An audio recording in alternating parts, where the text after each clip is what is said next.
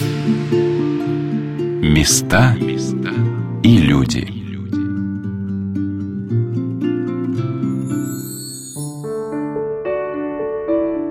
Что такое царская резиденция? Наслаждаясь царско-сельскими дворцами и парками в окрестностях Санкт-Петербурга, знаем ли мы, чем удивляли российские правители в конце 17 века гостей, подданных русского государства в предместьях Москвы? Здравствуйте, дорогие друзья! С вами Анна Шалыгина. Сегодня мы отправляемся в один из живописных уголков столицы, где во времена царя Алексея Михайловича высаживали райские сады и собирали райских птиц и животных, где семья государя жила скромно, а молилась Богу по-царски, величественно, в храме, сравнимом с Успенским собором Московского Кремля. Мы отправляемся с вами в Измайлово. Мое путешествие на Измайловский остров, где находилась царская резиденция, построенная тишайшим государем, началось достаточно неожиданно. Дело в том, что музей усадьбы Измайлова, Измайловский парк и Измайловский Кремль – это совершенно различные культурные объекты Москвы, которых объединяет лишь то, что все они расположены на землях, где действительно в 17 веке находилась царская вотчина. Выйдя из метро, я встречала преимущественно туристов из гостиничного комплекса напротив, которые на мой вопрос, где здесь резиденция русских царей, или пугливо озирались, или указывали на построенный в древнерусском стиле макет тюремных дворцов, культурно-развлекательный комплекс. Я же искала настоящую царскую усадьбу. И мне все-таки повезло. Я увидела двух молодых ребят, которые уверенно шествовали в нужном мне направлении. Они оказались реставраторами Московского государственного объединенного музея-заповедника, в который, кроме Коломенского, входит и музей-усадьба Измайлова, а также музей-усадьба в Люблино. По дороге на Измайловский остров, где находился государев двор, мои спутники рассказывали, что в советские годы на острове в коммунальных квартирах жили горожане, как они играли здесь в футбол и проводили культурные мероприятия. Но мне, войдя на окруженную плотным кольцом каменных стен и построек царскую землю, хотелось побыть в веке в более древнем, тем паче, что богато украшенный кустами роз государев двор погружал в какую-то далекую от суеты и повседневности атмосферу. Первыми, кого я увидела напротив передних ворот царской резиденции, были экскурсоводы музея усадьбы Измайлова Иван Федорин и Екатерина Животягина. И так как с утра еще моросил дождик, мы решили начать знакомство слушателей радио «Вера» с райским садом Измайлова с главной музейной экспозиции. И вот что рассказала Екатерина о том, как эти земли стали царскими. Измайлово – это место с такой долгой давней историей, но сначала эта история была не особенно примечательная. Ну, просто поселение, небольшая деревня на берегу речки Робки, окруженная болотами. Ну и вроде как первые жители 600 лет назад занимались бортничеством. То есть сбором дикого меда, значит, вокруг были непроходимые леса. В общем-то, история пока еще была ничем не примечательна. А что-то поменялось только в XVI веке, когда Иван Грозный подарил эти земли боярину Никите Романовичу Захарину Юрьеву.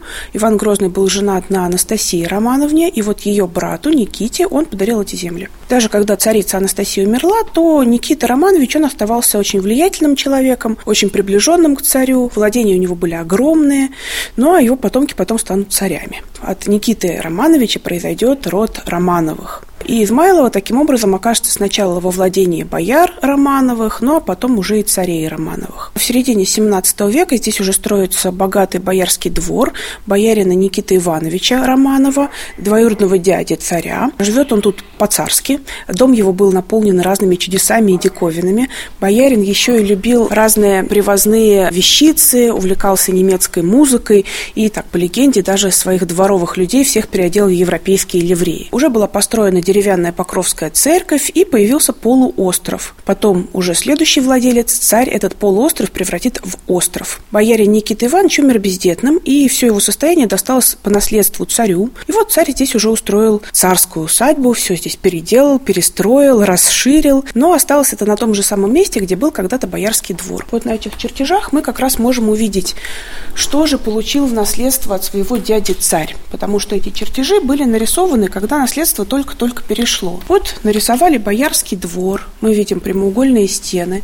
Посередине маленький, но различимый боярский дворец. Напротив деревянная церковь о трех шатрах, потому что там был главный алтарь и два предела, поэтому над каждым алтарем был свой шатер, такое редкое устройство церкви.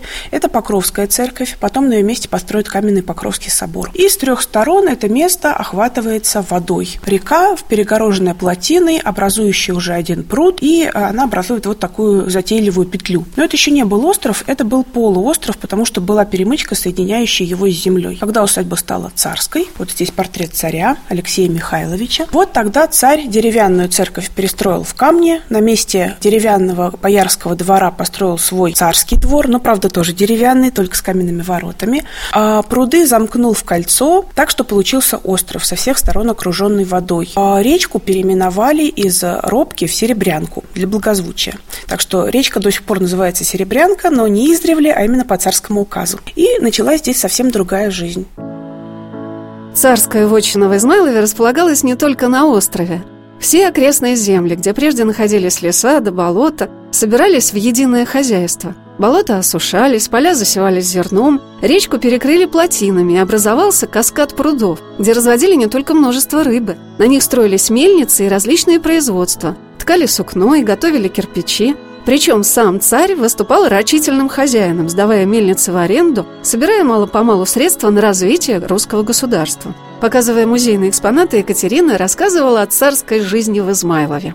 Измайлово было все-таки в первую очередь, ну, по крайней мере, первоначально, в первые годы, оно было хозяйственной усадьбой. Вот я уже говорила, отсюда провизию привозили. Вот поэтому мельница ручная, хлебный совок, пивоваренный котел. Здесь была своя винокурня. Она приносила денежный доход хороший. Был кирпичный завод, вот поэтому кирпичи. То есть это все части здешнего хозяйства. Которое принадлежало царю? Да, конечно. Это именно царские личные доходы. Но в то время царю приходилось, получается, как бы за свой счет счет содержать двор, а еще и делать большие подарки стрельцам, чтобы они не бунтовали. Поэтому большая часть доходов от Измайлова шло как раз на жалование стрельцам, на подарки стрельцам и на то, чтобы просто кормить вот все это огромное количество людей, которые имели право на корм с царского стола. Так что хозяйство тут было очень большое, сложное, доходное, приносило неплохую выгоду. Большей частью доход был натуральный, то есть хлебом, овощами, мясом, рыбой, но и немножко денежный. От льняной мануфактуры, кирпичного молочного завода и винокурни. Ну и, конечно, еще от восьми мукомольных мельниц,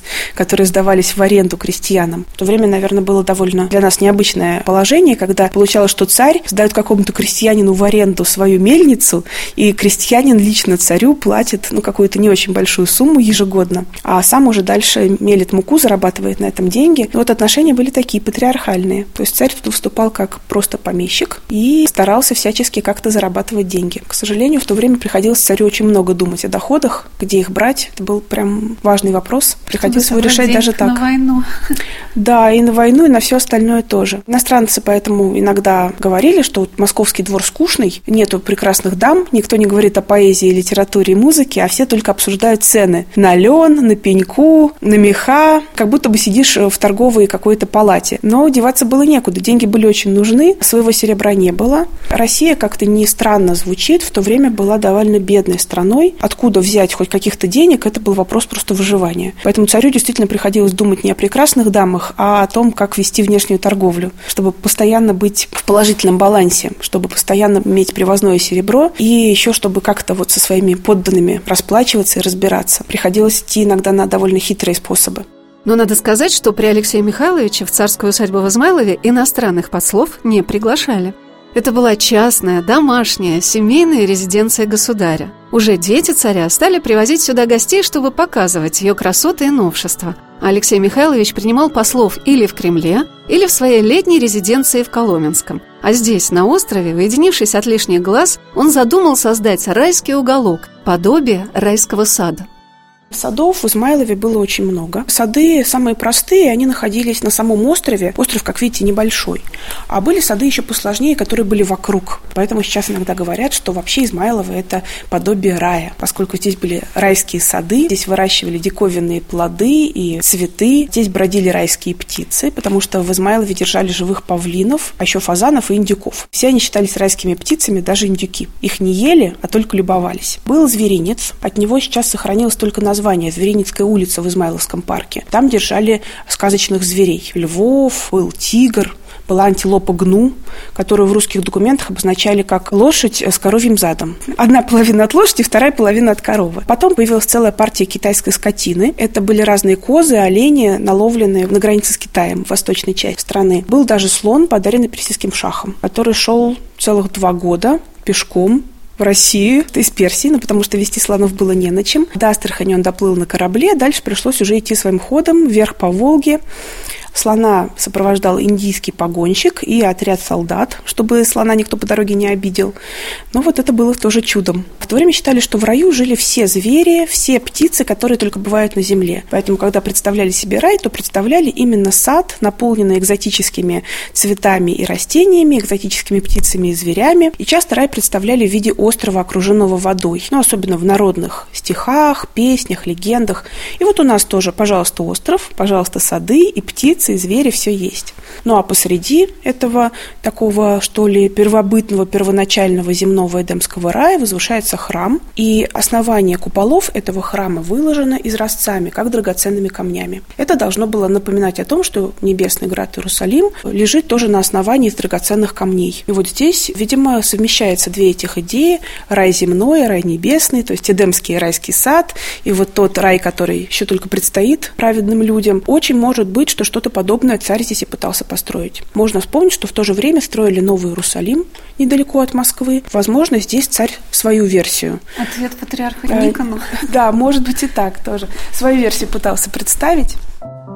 Когда мы с экскурсоводом Иваном Федориным прошли по царской резиденции, призванной стать для семьи Алексея Михайловича подобием рая, я обратила внимание, что очень многие москвичи, как будто утешаясь особой атмосферой Измайловского острова, любят прогуливаться по его территории – Иван показал мне главную мостовую башню, расположенную перед въездом на Государев двор, и рассказал еще об одной версии царского уединения на острове – есть другое, более прозаичное объяснение, что 17 век был веком бунтажным, немало было вооруженных восстаний, и в том числе вот незадолго до начала обустройства этой Измайловской усадьбы в Коломенском произошел, в другой царской резиденции произошел медный бунт, когда восставшие пришли непосредственно к самому царю. Царю пришлось лично разговаривать с восставшими, лично убеждать их разойтись, при том защищая не только себя, но и свою семью, которая была вместе с царем. Ну а должного количества количества охраны у него на тот момент не было для того, чтобы как-то разговаривать с позиции силы. Возможно, вода вокруг острова – это и дополнительный барьер и для безопасности.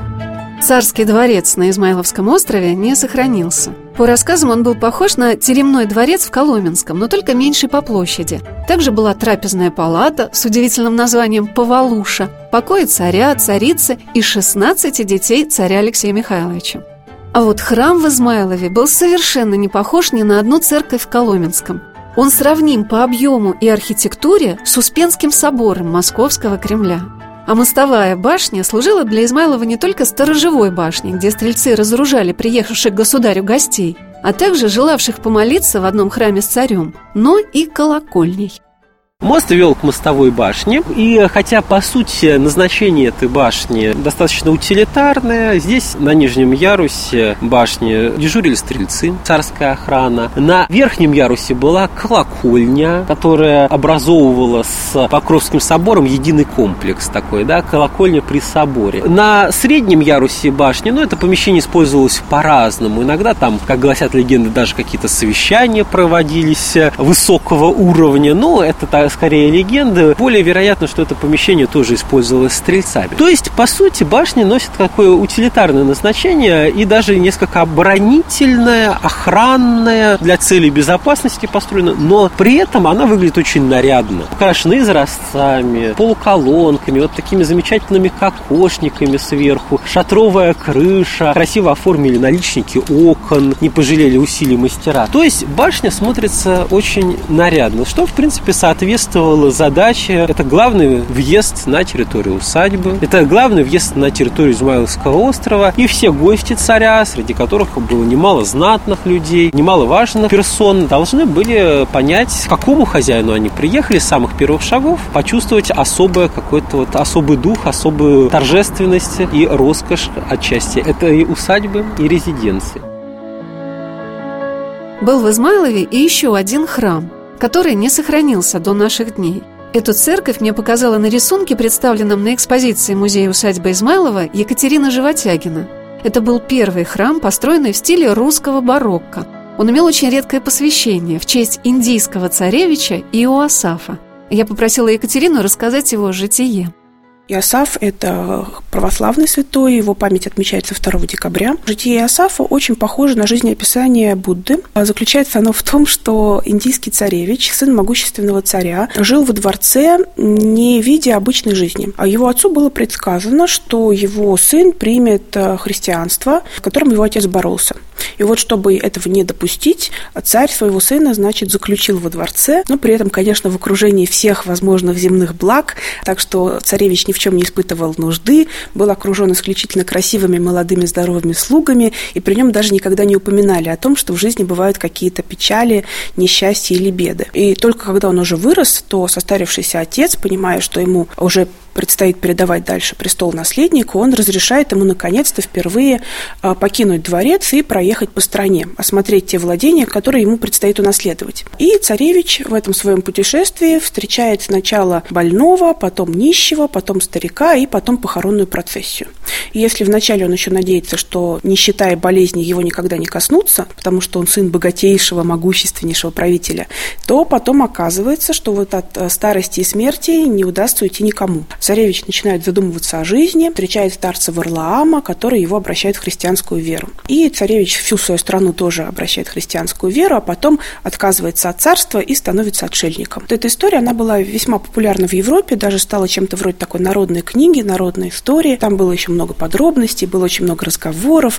Это был целый роман, построенный в виде разговора между учителем Варламом и учеником царевичем Асафом. У нас это было менее известно. Ну, монахи только принимали это имя монашеское, Петровская Асаф. Было даже два патриарха в русской истории, Асаф I, Асаф II. А вот в конце 17 века, видимо, все-таки из Европы, в виде уже романа, в виде такого художественного произведения, эта история опять вернулась к нам, и в царской семье стала очень популярна. И вот поэтому устроится в конце 17 века одновременно два храма в честь этого практически неизвестного народу святого.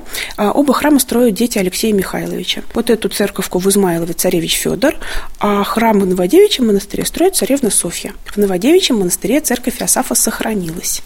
Правда, ее найти очень трудно, надо искать специально, а наша, к сожалению, вот исчезла. В Измайлове церковь была разобрана на стройматериалы в конце 30-х годов 20 века. Сегодня на «Волнах Радио Веры» мы рассказываем о музее-усадьбе Измайлова, где царь Алексей Михайлович создавал удивительный мир для своей семьи, своих детей, и вся жизнь последующих царей была озарена этой прекрасной сказкой, этой мечтой о райском саде, о земном рае. Царский теремной дворец Алексея Михайловича его сын император Петр заменил своим дворцом. И там останавливались его дети и дети его старшего брата Иоанна, дочь которого Иоанна Иоанновна станет впоследствии русской государыней. Экскурсовод музея Иван Федорин, проведя меня по залитой теплым осенним солнышком территории Измайловского острова, знакомил с царскими постройками и показывал, где были расположены знаменитые царские сады. Некоторые сады были прямо на острове. Вот там, рядом с березовой рощей, которая восстановлена, высажена на старом месте, были еще некоторые экзотические деревья. То есть небольшой садик прямо на острове. Также на острове был птичник небольшой, и часть экзотических зверей содержалась. А сами сады располагались вокруг острова. Ну вот, например, виноградный, самый, наверное, известный, в честь которого пруд назван, он находился на противоположной стороне виноградного пруда. Как сады выглядели, довольно хорошо известны, и поэтому вот эти все подробности подробности про беседки, сады, там, где они были, где не было. С другой стороны, с южной стороны находился от острова Тутовый сад, где росли тутовые деревья, и, естественно, были попытки вот этого тутового шелкопряда, вот эту гусеничку, которая, из коконов которой сырье для производства шелка получается. Но вот здесь вот Алексей Михайлович ждала неудача, потому что все-таки тутовый шелкопряд, он требует более теплого климата. Идея была точно такая же, вот попытка импортозамещения, попытка своего домашнего шелка. Ну вот хотелось. Свой шелк это была бы прям диковинка. Это, но не получилось. Был аптекарский огород тоже располагался недалеко от острова, который полностью оправдывал свое название. Там выращивались аптечные культуры. Вот это вот систематическое выращивание целебных растений для того времени тоже было шагом вперед. Еще вокруг острова было много охотничьих угодий. Ну, это вот территория, которую сейчас занимает Измайловский лесопарк. И специально для этих охотничьих угодий разводились звери в специальных загонах. Там волки, лисы, олени, зайцы самые разные. Оказывается, задолго до создания в Европе пейзажных парков на территории резиденции русских государей устраивали такие просторные по русскому обычаю места отдыха и прогулок. Особенно любили пруды в этом лесу, который отчасти для охоты использовался, там было устроено огромное количество прудов. Это тоже как диковина Измайлова наряду с садами, да, еще и пруды. А пруды именно Поросянский, на котором Петр Первый учился навигации на этом ботике, это был самый просто большой пруд. От слова прос, ну там рядом выращивали зерновые культуры, Поросянский пруд. Олени, льняный пруд. Здесь была льняная мануфактура, делали ткани. Работали там в основном выходцы из северных областей, там Новгород, Псков, и они на свой какой-то говор северный произносили слово льняной, что у местных жителей они так слушали, и получилось в итоге оленяный, а в итоге сейчас этот пруд, он называется оленей на карте современной Москвы, вернее, то, что от него осталось. Многие пруды остались. Был специально выкопан круглый пруд, то есть некоторые пруды, они вот наряду с садами использовались как место для того, чтобы отдохнуть, ну, как в любой усадьбе, это же любую там дворянскую усадьбу заедем, там обязательно будет что-то пруд, река, озеро, фонтан, фонтан, то есть вода это как неотъемлемая часть усадьбы. И огромное количество прудов, ну там я уже не говорю о всяких пиявочных прудах, там медицинских целях пиявки разводили, Алексей Михайлович любил кровопускание. О Просянском пруде, на котором Петр Великий учился судоходству, и Просянском саде рассказала экскурсовод Екатерина Животягина. Она показала мне интересный экспонат – рисунок сада, выполненный рукой иконописца. А главным богатством были сады. Вот здесь изображены местные сады. Самый красивый рисунок вот этот. Он сделан руками иконописца. Поэтому он не начерчен как чертеж, а скорее нарисован как картинка. Сад был квадратный. Назывался он Просянский. Это от слова проса. Рядом был просянский огород, в котором выращивали проса, а также другие злайки, овес, ячмень, пшеницу, рожь. И все это было высажено узорами и тоже составляло такую красивую картину. Рядом с просянским огородом был просянский пруд и просянский сад. Вот это сад. Он был квадратный, а растения были высажены ровными рядами. Сначала шли яблони и груши в шахматном порядке, как бы по внешнему контуру. Потом во внутренней части были ряды смородины и крыжовника. Тоже они высажены квадратами, которые ну, уменьшаются по мере приближения к центру. Получался такой амфитеатр. То есть в середине самые низкие растения, а по краям самые высокие. Когда человек заходил в такой сад, перед ним постепенно как будто бы открывались кулисы, открывались все новые виды. В конце концов он приходил в середину и оказывался в потешном тереме, то есть в беседе беседки, а вокруг него вот весь мир поднимался таким вот амфитеатром. Сам человек при этом был в центре внимания. Сады были тогда раскрыты не наружу, как сейчас, а наоборот внутрь. И были рассчитаны на того человека, который изнутри на них смотрит, на одного зрителя, который придет и перед которым будут открываться все новые и все более необычные живописные виды. Екатерина продолжила свой рассказ о том, как чувствовали себя посетители царских садов и показала в центре Просянского сада потешный, что переводится не настоящий, терем, беседку, и рассказала, что угощения для гостей в садах устраивали очень творчески.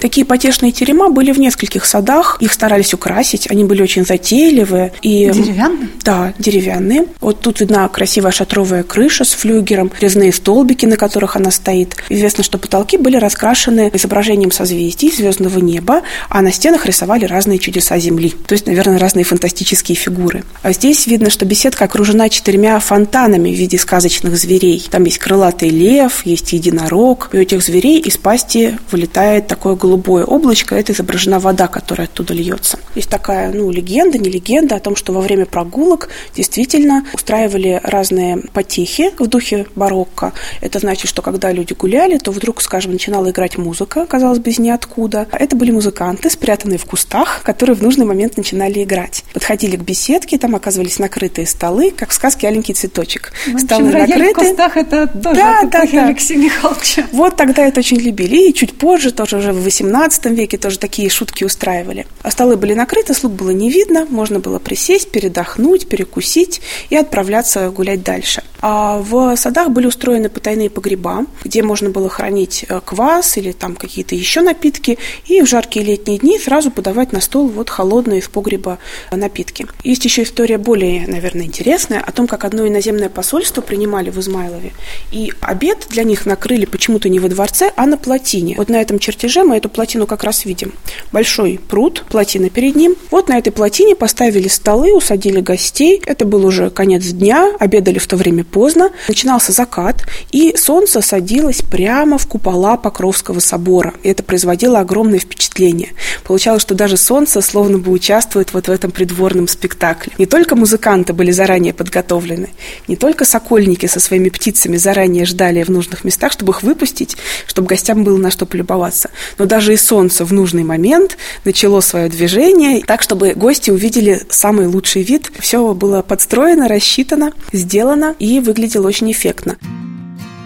Я вспомнила интересный рассказ из книги о Коломенском, о том, как было принято во времена царя Алексея Михайловича угощать иностранных послов. На золотых блюдах им приносили запеченных белугу и осетров, поросят и лебедей, бочонки с медами. А Екатерина сказала, что царь вполне мог позволить себе такую щедрость, даже несмотря на то, что сам покупал европейское вино, расплачиваясь за него серебром.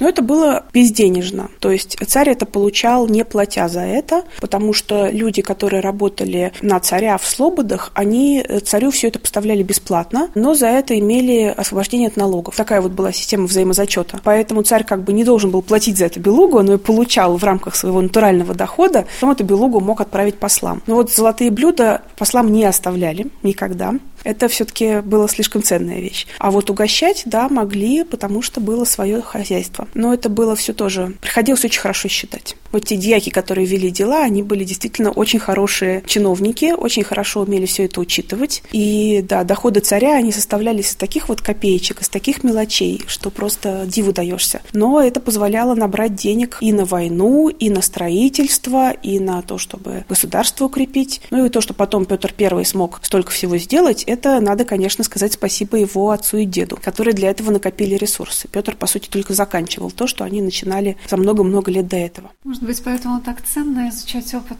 царя Алексея Михайловича и бывать в его усадьбах. Да, тут есть, конечно, некоторые аналогии. Вот, кстати, Алексей Михайлович много занимался импортозамещением потому что э, то, что покупалось за границей, за это надо было платить серебром, а это делать очень не хотелось. А наоборот, хотелось все, что нужно, иметь в своем царстве. Вот такой важный привозной товар в то время – это было э, вино. Вино нужно было не для перов, а для причастия в церкви. При этом виноградное должно быть вино, пивом причащаться нельзя никак, и его приходилось вести очень издалека. И царь пытается в России делать свое вино. В первую очередь именно для церковных надобностей, но также для того, чтобы и на пирах тоже можно было не привозное тратить, а свое использовать. И первое русское вино было сделано при Алексее Михайловиче в районе Астрахани. Там были виноградники, там делали вино. Пытались виноградники двигать на север, а в Среднем Поволжье их сажали. И у нас в Измайлове тоже. Собственно, виноградный пруд так называется потому, что на его берегах рос виноградный сад. Там было 30 лос, с них каждый год собирали урожай, даже пытались сделать вино. Но тут, правда, оно не получалось. Виноград был мелковат, кисловат, не совсем вызревал, но такие попытки здесь были. Также выращивали разные экзотические растения. Были здесь грецкие орехи, были арбузы дыни, выращивали персидские яблоки. Вот сейчас можем мы догадаться, что такое персидские яблоки? Инжир. Нет, персики. Персики. Персики – это сокращение. А тогда произносили полностью от персидские яблоки. А сейчас опять к этому пришли. Сейчас опять в Подмосковье выращивают и персики, и абрикосы, и виноград. Ну вот Алексей Михайлович порадовался бы. Он тоже пытался это делать 300 лет назад. Продолжая свой рассказ о том, как принимали в России иностранных гостей, Екатерина рассказала, какими особенными подарками можно было порадовать русских государей. Кстати, большая часть экзотики шла не из Европы, а с Востока. То есть персидские купцы, армянские купцы часто кланялись царю подарком в виде саженцев редких растений. Был такой хороший подарок. Знали, что если хочешь царю угодить, чтобы он какие-нибудь льготы торговые дал, вот надо ему поклониться или живым львом, или, скажем, там, пятью тысячами саженцев каких-нибудь редких растений. Ну и царь к такому подарку отнесется с большой симпатией. Так что большей частью вся эта экзотика шла как раз из Персии, из, может быть, Армении, вот из таких мест хороших скакунов? Ну, и это тоже. Хотя царь на них верхом не ездил. Да? Царю выбирали самую спокойную кобылку. А хороших э, скакунов вели сзади, оседланными, но без седока. Просто как красивую вещь. А для царя важна была безопасность. Поэтому он ездил верхом на спокойных лошадях. Хотя, ну да, хороших коней тогда любили, но опасались. Впоследствии Александр I, Николай I всегда на коне, в портретах. Ну да, да, но это уже со времен Петра I пошла такая лихость, а до этого все-таки считали, что царю надо поберечься, лишний раз не рисковать. Места и люди.